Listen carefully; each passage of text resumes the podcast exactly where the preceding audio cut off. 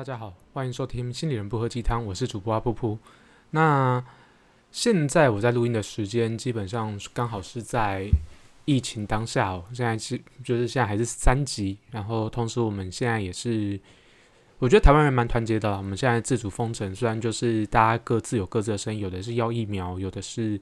呃怀疑数据，或者是各种阴谋论的言论。那这一块的话，基本上无可厚非啦。人对于无知的事，就是无知的事情，就是未知的事情，总是会比较有比较多的焦虑，这是人之常情。那现在有一个还蛮有趣的，一有有趣也说不算。现在我觉得现在目前大家当务之急就是我们到底待在家里面要怎么样去跟自己相处。有些人是跟自己相处，有些人还有跟家人、跟朋友，甚至亲密伴侣。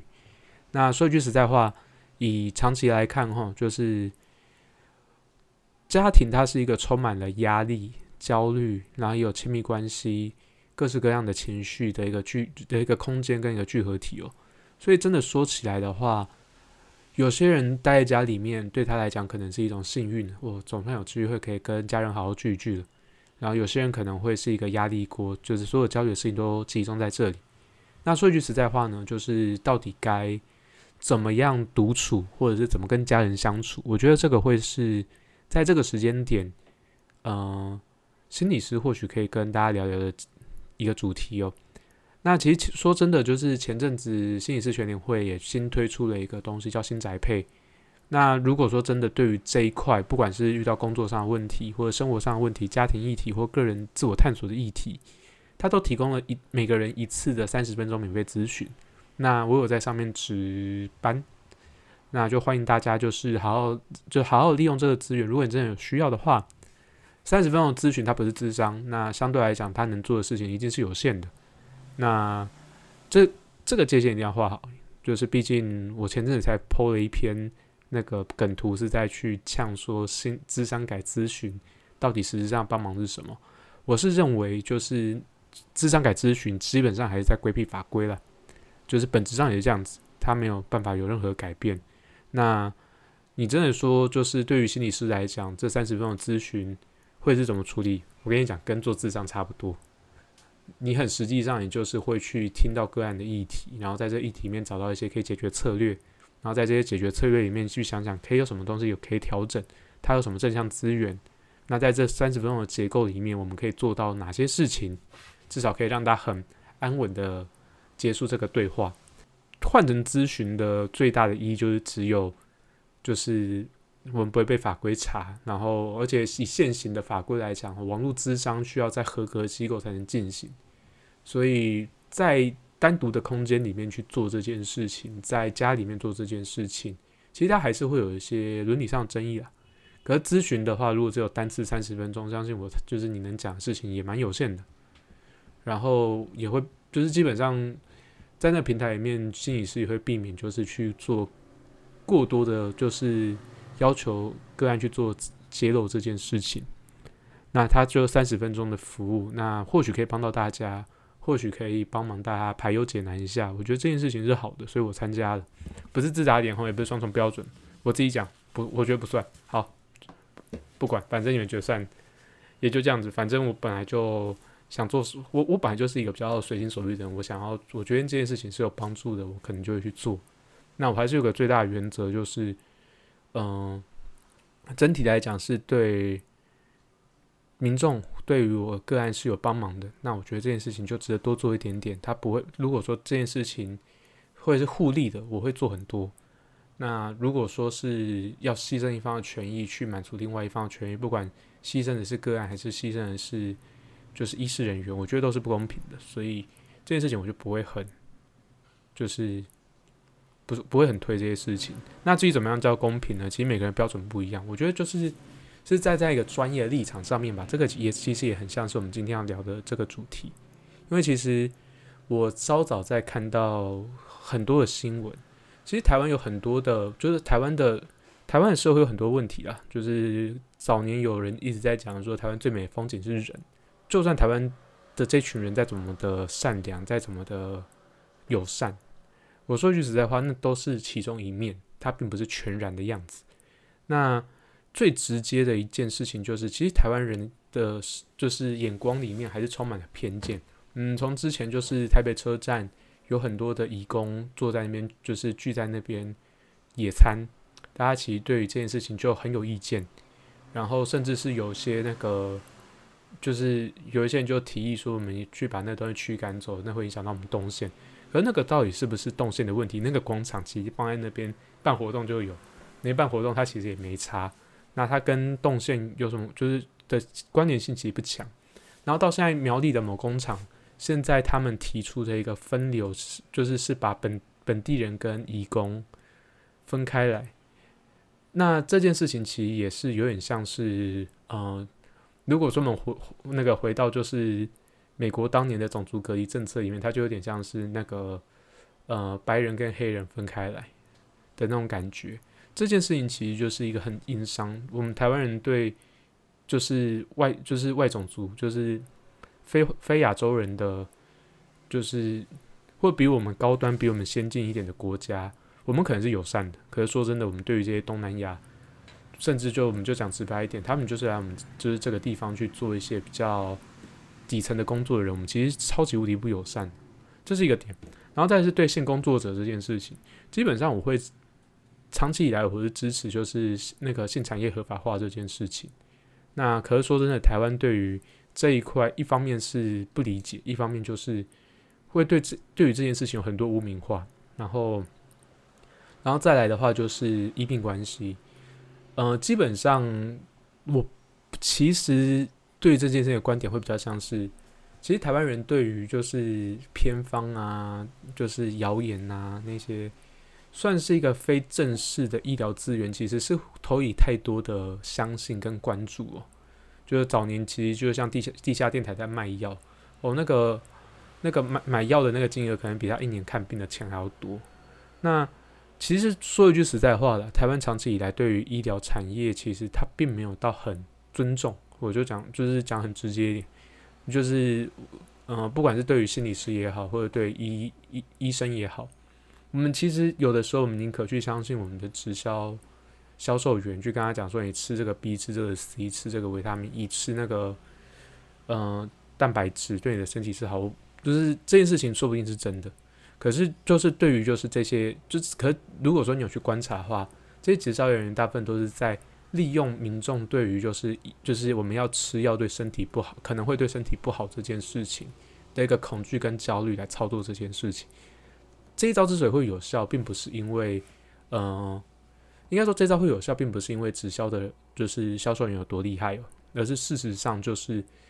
这个偏见其实一直都在都在我们心里面。那至于说说句实在话。这件事情其实就反映到了最近，就当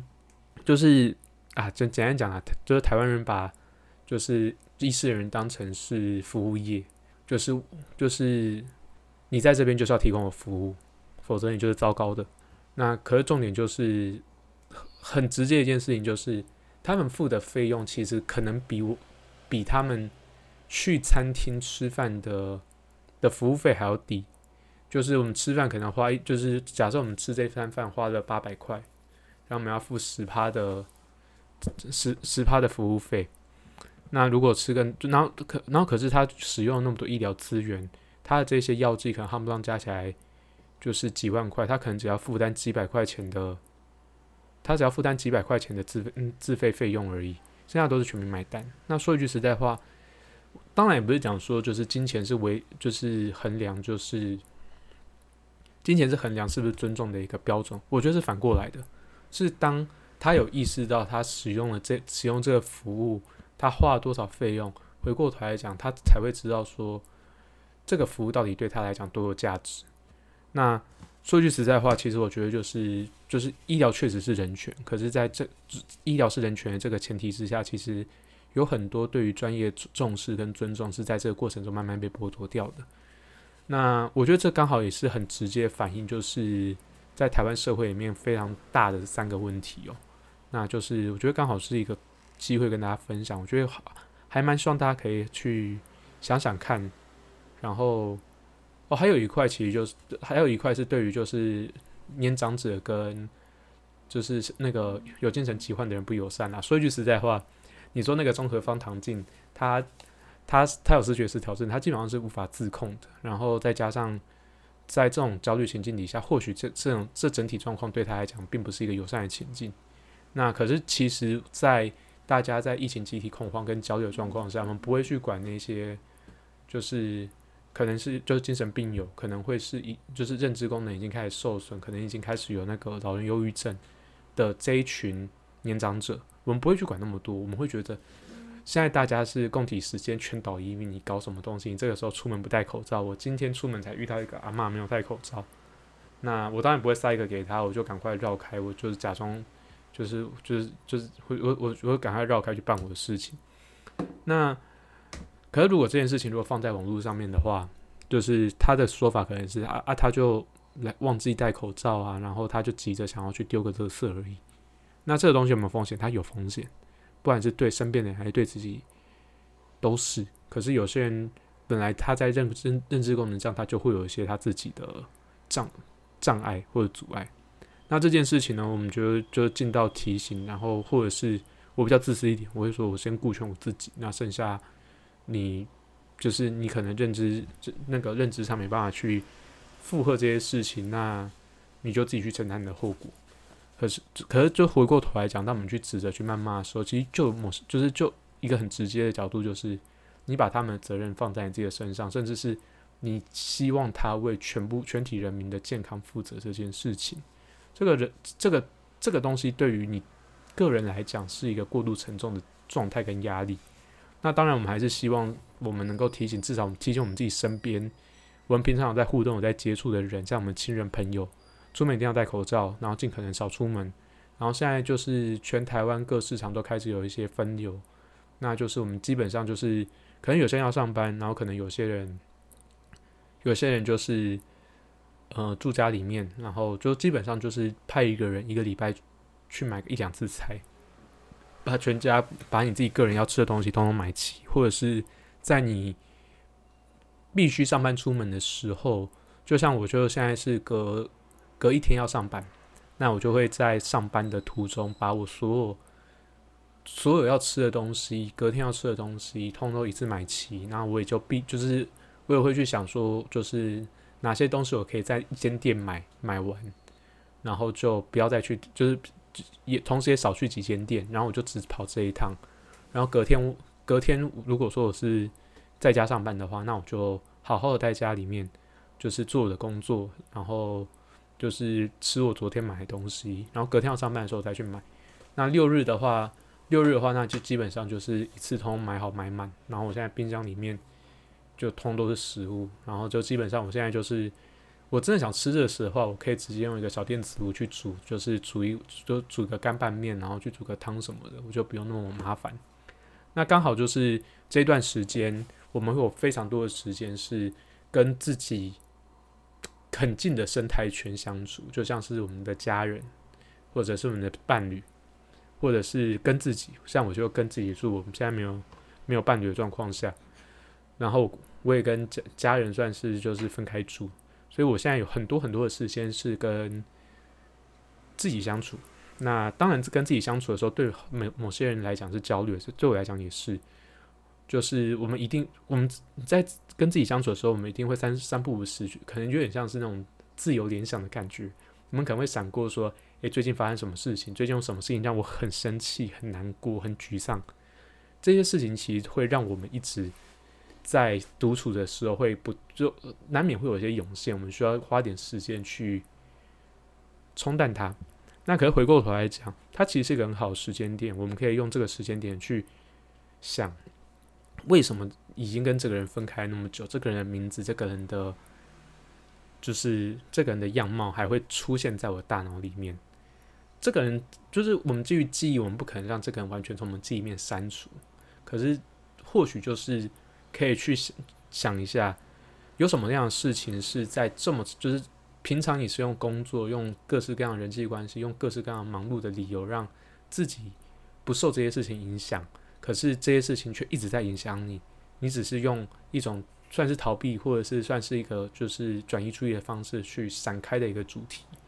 这个时候是一个好好可以去面对、好好去整理的一个时间点。那我。我这边分享一下我自己可能会使用的一些方法，尤其跟自己独处的时候，第一个就是我现在在做的，我用录音的方式，我去整理我要我想讲的话，我把它录下来，然后可能我很沮丧，我觉得我心情怎么样，我就我我就把它录下来，然后找个时间好好去听，自我醒思，到底发生什么事情。那前阵子之所以我会选择就是暂时没有去录。就是新的 p a c k e t 一方面我是在在想我下一期到底要做些什么，会去听其他像台通啊，像是那个古古癌那些，我有兴趣，然后我觉得他们录的也比我品质也比我更好一点的 podcast，然后我也在想说接下来我要怎么做。那现在我基本上会走一些那种主题式更新的，就是我就是像时事有什么我跟什么我就做什么，那不见得会是一个礼拜一更啊，之前一个礼拜一更真的太累，那。我觉得在录用录音去听自己的声音，它就是一个很好自我整理的方式。我们在用口语对话的时候，其实我们大脑同时就是也也会在运作。我们要整理出什么东西，我们内在有什么东西，我们 output 什么东西，这件事情其实是一个很好自我整理的策略。那通常这种自我整理的策略，就是我们我们在做完之后，我们可以有一些 feedback。这些 feedback 或许过去都是透过其他人，那跟自己相处的时候，我们就会需要用到其他的方式去。让我们得到这个 feedback，那个 feedback 绝对是自己。可是我们要怎么样让自己所表现出来的东西可以让我们自己有反应，同时我们可以给自己 feedback？那首先我们就是要留下一些东西。举另外一个我很常做的事情就是我会画画。这个画画可能就是我觉得它的门槛，我觉得嗯，这个可能要看了。如果平常就有是在做一些醒思的话，你可以试着去让自己回到一个情境里面。举例就是举例来讲。嗯，几年前你跟某一位你很曾经很信任、你很爱的一个伴侣，过去做了些什么事情？有哪些画面是你特别特别想念？那这些画面现在在你大脑里面，它现在呈现什么样子？他花点时间去想一想，或者是前几年可能某一位长辈去世，某一个朋友去世，那那段时间你过得，我相信你过得很辛苦。那这段那段时间里面。在你现在回想起来，他长什么样子？那又或者是，呃，前几年有一个工作上有很巨大的挑战，然后你成功的避开了，可是你现在想到还是会觉得很焦虑、很很紧张。去回想那个情境，把那个情境换回来，让自己在那个情绪里面。现在你跟那件事情已经有一段距离了，可是你还是有这个情绪，你跟他记得你要跟他保持一个安全、够安全的距离。然后在那个情境里面，你在大脑里面想到什么话，就是你就可以用，你就可以画些什么。我常用的笔就是眉彩有，像是铅笔，像是就是色铅笔，或者是像是彩色笔，细的彩色笔，这些这些都是比较好掌握，你也会就是比较不会失控。你结束之后你要清理的东西也比较少的。那再来的话，有另外一块是就是。有一个东西很有趣，就是就是大家可以去书局或者是用网购，现在比较适合用网购了，去买一个东西叫超轻图，它是一个很好去塑形的东西。那你就可以想到什么去去感受一下那个就是超轻图的感觉，然后同时就是你自己内在现在的感受是什么？试着想想看，如果说这个经验要跟你说话的话，他会说些什么？他会捏一些，就是就去捏一些，就是把它去感受这个超轻图的同时。也把你的感受，就是感感受告诉这个超星图，然后把它慢慢的塑形，然后它最后会呈现出一个我不知道是什么的样子。可是这就是这个东西，这个作品，你可以叫它一个名字，你可以赋予它的一个意义。那接下来就是问说，那现在的你再去看这个东西，有没有什么不一样？在那个时间点的你，或许很紧张、很焦虑。那现在呢？现在有没有什么不一样的地方？这个不一样的地方很重要。这个不一样的地方可能可以让你接下来未来在面对同样的情境，可能会有不同的经验，可能会有新的策略产生。可是也不用急着有这些东西，你可以好好去经验它，直到你有那个力气去动。就现在刚好就是每个人都可以好好待在家里面，真的觉得累的时候，在床上躺一躺，晃一晃，看一下书，看一下 YouTube 影片，看一下 Netflix。U U H B O Plus 就是我们要不要帮任何一家公司公司打广告，所以去看一些你喜欢的东西，你还是可以适度转移注意力。可是当你觉得有精神、有力气的时候来做一些这件事情，会对你很有帮忙。那第三个其实是一个更直接的方法，就是大家可以拿出一张纸、一支笔，或者是就电脑荧幕，然后就是用打字的方式，把你现在大脑里面想到的任何一个词汇都把它打下来。你想到什么就打什么，可能是你喜欢的那个人名字，拒绝你的那个人名字，那个很讨厌的客户、很讨厌的主管，那或者是是你父母亲的名字。他们做了些什么事情？你的情绪是什么？想到什么就打打打什么出来，那不用合乎逻辑。你这这这封文件也不需要给任何人看，你可以就是让，你你可以就是结束之后你自己自己看过就好了，然后再去回过头来讲，去问自己这些话。回过头来讲，你现在又跟他保持一段距离了，这个东西给你什么样的感觉？那这个大概会是我生活中常做的办法，然后或许大家可以去试试看。这个是一个很好读书的时刻，或许你就是比较天生是比较偏向于内向内向人格和、外向人格，我觉得这时候刚好是一个很好练习。那另外的话，就是我们在就是这样的生活里面，它总是还是会有一些人际支持的需要。那其实拜科技所赐啊，如果说我没办法想象这件事情如果发生在三十年前会发生什么事情，我们没有电脑、没有网络，我们可能连电话家里都只有一支，我们只能看电视解闷。然后虽然那个时候电视比较好看，好不知道发生什么事情。对，不过说一句实在话，我们现在有就是电脑、手机可以用。可是这件事情其实就是真的看每个人经济状况不太一样。那可是至少我们可以通上电话，打个 Line，甚至是我们就开个 Google Meet，大家来聊聊天。或许就是可以去喝杯酒，喝个就是你喜欢的饮料，去解解那个那个忧愁跟焦虑。甚至现在还有，我今天发现有线上的。桌游平台，我现在在，就是在跟我朋友讨论说，我们要不要找一天来，就是玩，就是测试看看线上桌游，我们可以怎么用这个工具去，maybe 带一些活动，或者是帮我们自己在这段要待在必须待在家里面的日子里面找些快乐。那这个其实是一个很好获得人际，就是人际支持的方式哦，尤其是在这种时间点，能够愿意跟你视讯，能愿意可以聚在一起的人。这件事情都非常非常珍贵，那这些人也还蛮值得，就是等到解封之后，我们再面对面，maybe 在一个居酒屋，在一个酒吧，我们再好好聊这件事情。可在这个时候，这个患难的时间点，这这个感情，这个感觉跟感情是值得被珍惜的。那用这种方式去维持联系、维持连接，我觉得或许会蛮有帮忙的。然后回过头来讲一件事情啊，就是说句实在话。嗯，以现况来讲啊，不管是疫苗的问题也好，或者是疫情今天有多几个确诊、几个死亡的案例，我觉得其实我们在生活之中有太多的焦虑讯息。如果这些焦虑讯息是事实的话，它也没有必要，你也没有必必要去躲开它。我觉得每个人都还是需要知道事实是什么，此时此刻的现况是什么。可我觉得就是那些什么，就是阴谋论。阴谋论，换句话说，他没有证据，他就只是一个瞎猜。这些话呢，我们可以去分享，可就把它当屁话、屁话一样对待就好了。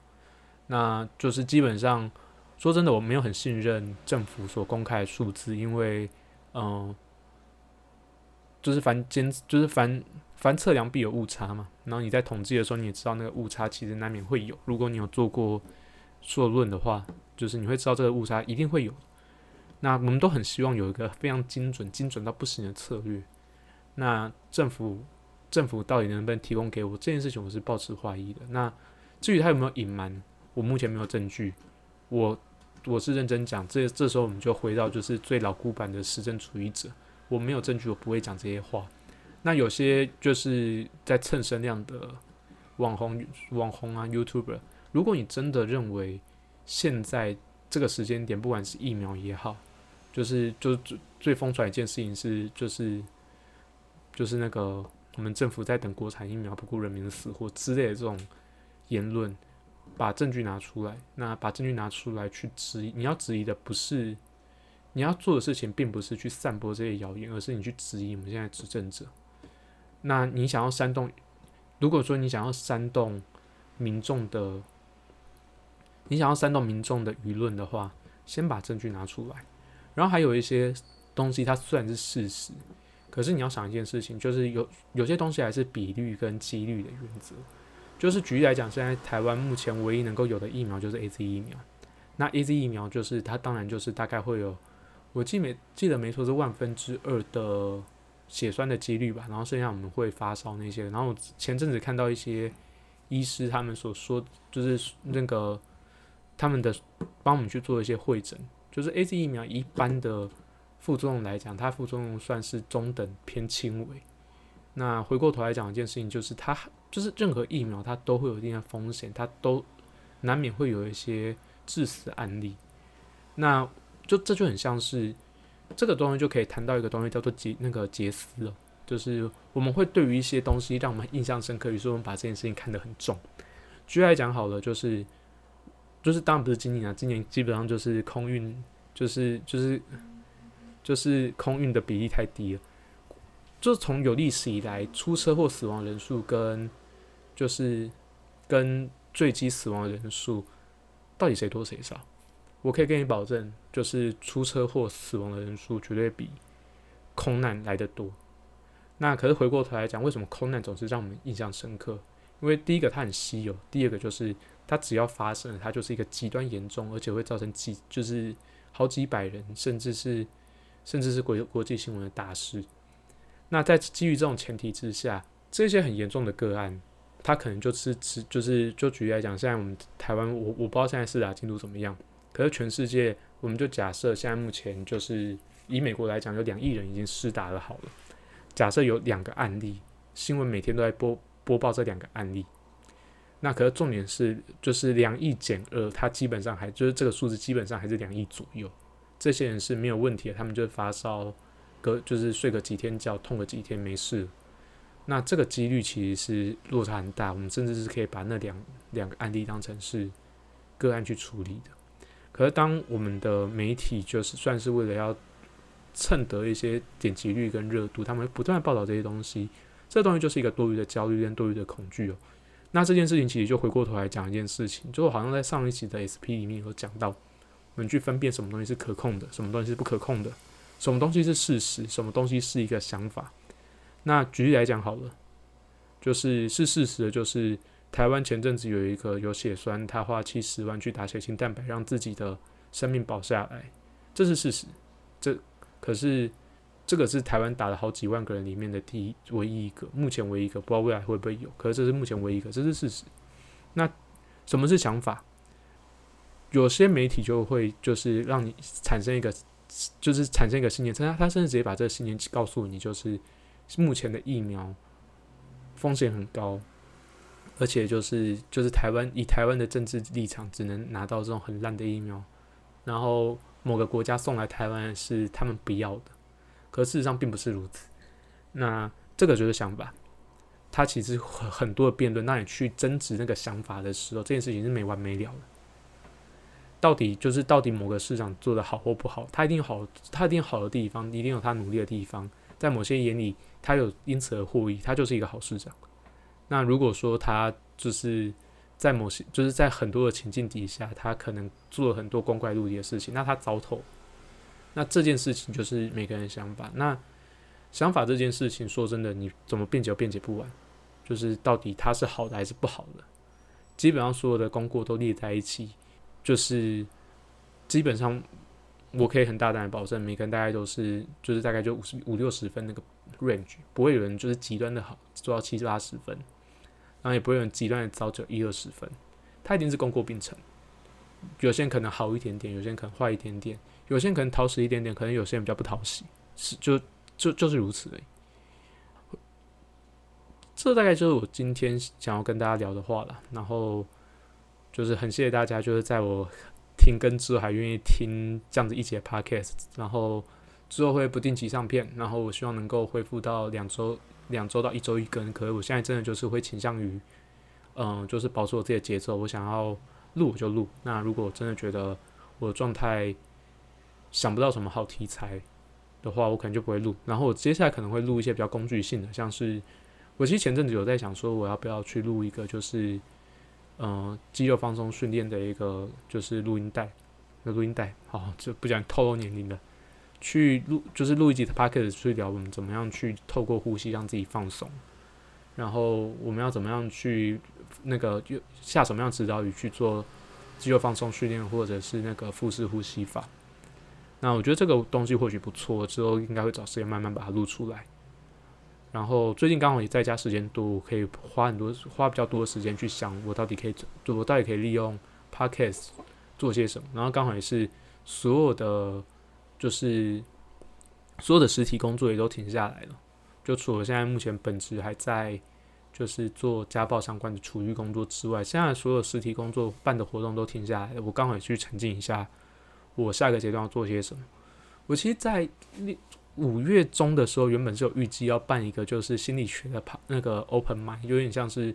找大家去试一些过去可能想带可是没有机会带，然后那些教案正在成型中，大家大家想要在那样子可以在那个场合去试试看他反应的一个活动哦。可是现在就不能办，然后我在想说，诶，这样的活动我们没办法把它搬到实体上面来。如果是有的有有办法的话，或许蛮有趣的。那可是，就你知道，就是面对面接触跟线上接触还是有差，所以这件事情我就目前保持观望。那就是还蛮期待有一天可以跟大家在实体再相遇，然后希望台湾疫情赶快结束，然后疫苗赶快就是疫疫苗赶快运过来，然后我们台湾人好好配合，每个人都打，打完之后就就是。基本上只要有打到六十趴到七十趴就集体免疫了，然后希望大家就是这阵子就是多看官方的消息、民间的消息、那些赖赖的谣言啊那些的哦，就是不要听也不要传，那东西乱传会罚三十万。对，那也不要去制造多余的焦虑跟恐慌，然后就好好待在家里面，然后好好的自我整理。那这个时间点，它它会是一个顿点，它是一个逗号。那相信在这段时间沉浸过后，大家可以有一个更好的新开始。那差不多这是这一集的全部内容。然后我发现我还是会吃螺丝，所以啊，反正会吃螺丝是我风格啊。就是我在做个别智商或团体智商的时候，也是会卡词哦。对，那不过很谢谢你听完这一集，然后或许有下一集的话，我们会再相见。然后也希望我们能够赶能够赶快有机会。呃，实体见面，给彼此一个深深的拥抱，然后祝福彼此都很幸运的撑完这一撑完这一遭，那就祝福大家一切顺利，然后希望今天的 podcast 的内容可以对大家有些帮忙。